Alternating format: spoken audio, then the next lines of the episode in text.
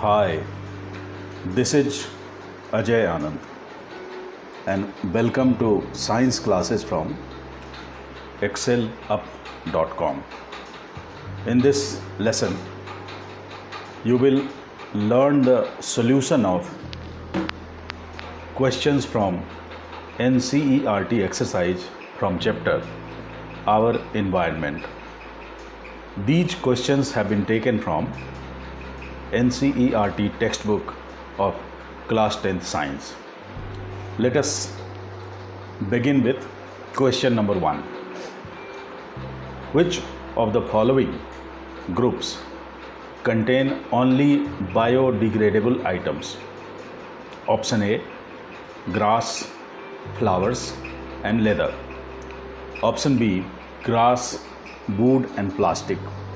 Option C, fruit peels, cake and lime juice, and option D, cake, wood and grass. The answer is options A, C and D. In case of option B, plastic is not biodegradable. Question 2. Which of the following constitute a food chain? Option A, grass, wheat and mango. Option B, grass, goat and human. Option C, goat, cow and elephant. And option D, grass, fish and goat. Answer is option B, grass, goat and human. Goat eats grass and humans, they eat goat. Which of the following are environment friendly practices? Option A, carrying cloth bags to put purchases in while shopping. B, switching off unnecessary lights and fans. C, walking to school instead of getting your mother to drop you on her scooter. And D, all of the above. And the answer is D, all of the above. Question 4. What will happen if we kill all the organisms in one trophic level? The answer is it will be disastrous for the ecosystem. The whole ecosystem will collapse. To understand this, let us make an assumption. So let us take an ecosystem where the grasses are producers, deer are primary consumers and tigers are secondary consumers. So in the first case, suppose all the grasses, they are wiped off from the ecosystem, then this will result in no food for deer. And because of lack of food, all the deer, they will die eventually. So finally there will be no food for tiger, and the tigers, they will also die. So the whole ecosystem will collapse. Let us take second assumption that all deer are killed. So there will be no food for tigers, and all the tigers, they will die. Since all the deer are killed, so there will be no animal to eat grasses, and there will be very high population of grass, resulting in tough competition for grasses to survive. And finally this will also result in grasses getting perished. Now in the third assumption, suppose all tigers are killed, so there will be no animal to keep the population of deer in check, and this will result in very high population of deer. And because of very high population of deer, all the grasses, they will be wiped off, and finally even the deers, they will be killed. Okay, so if all the animals at any trophic level, they are wiped off, it will be disastrous for the ecosystem. Question 5. Will the impact of removing all the organisms in a trophic level be different for different trophic levels? Can the organisms of any trophic level be removed without causing any damage to the ecosystem? Answer to this question will be more or less similar to answer to the previous question. Okay, so the first part of the question says that what will be the different effect for organisms of different trophic level?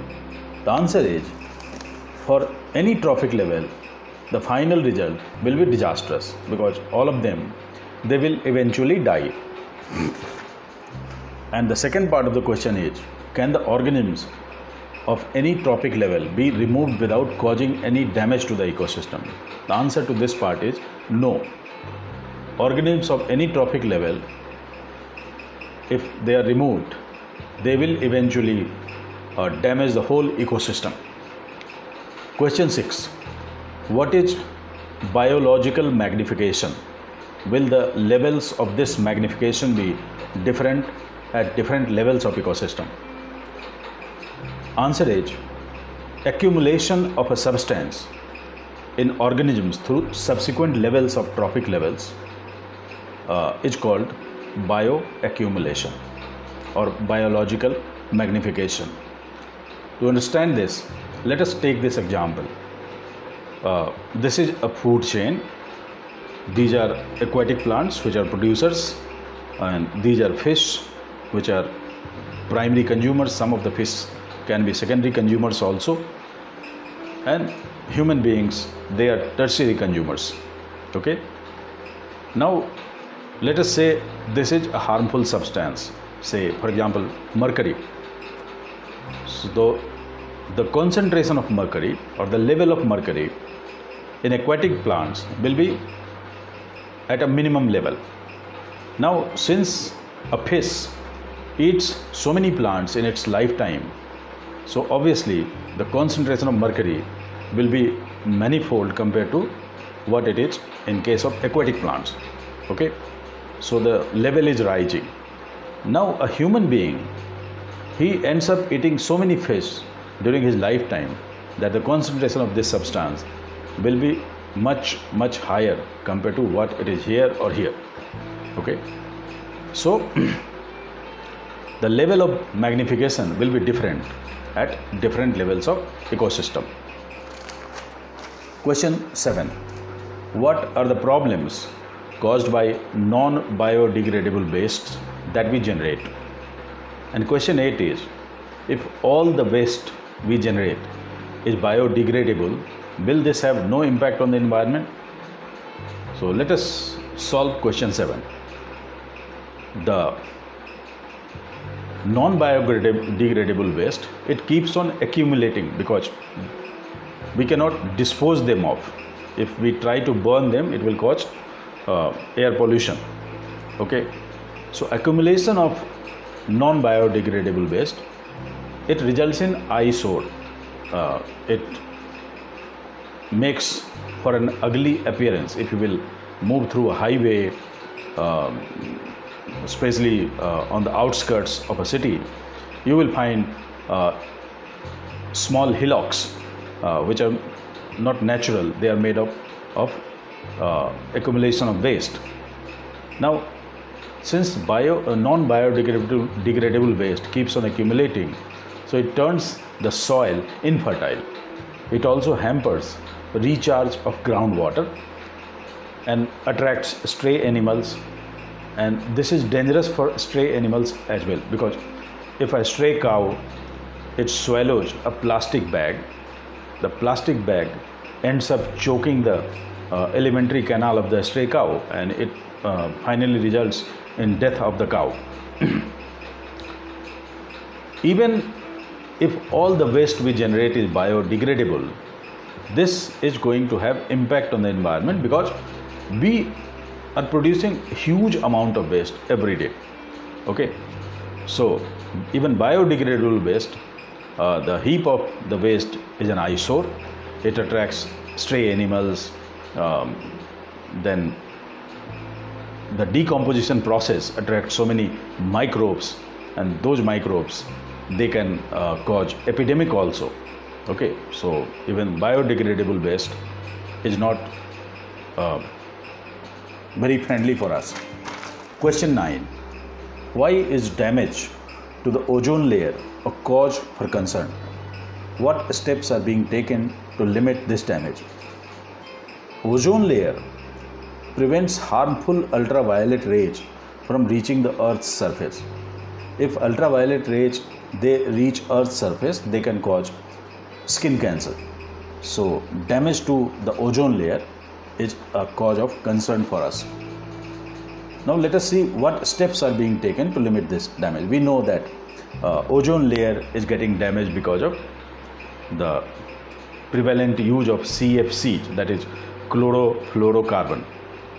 In 1987, United Nations Environment Program, it succeeded in convincing various countries to sign on the agreement so that CFC production could be freezed at 1986 level. And there was also an agreement to phase out CFC. CFCs, they are used in refrigerators, then in air conditioners, and in aerosols. Okay, so gradually countries started finding out alternatives for CFCs, and they started phasing out CFCs. Now the situation has improved a lot, and whatever damage was done to the ozone layer, it has got repaired to a large extent thanks to the coordinated efforts of different countries of the world. That's all for this lesson. Thank you.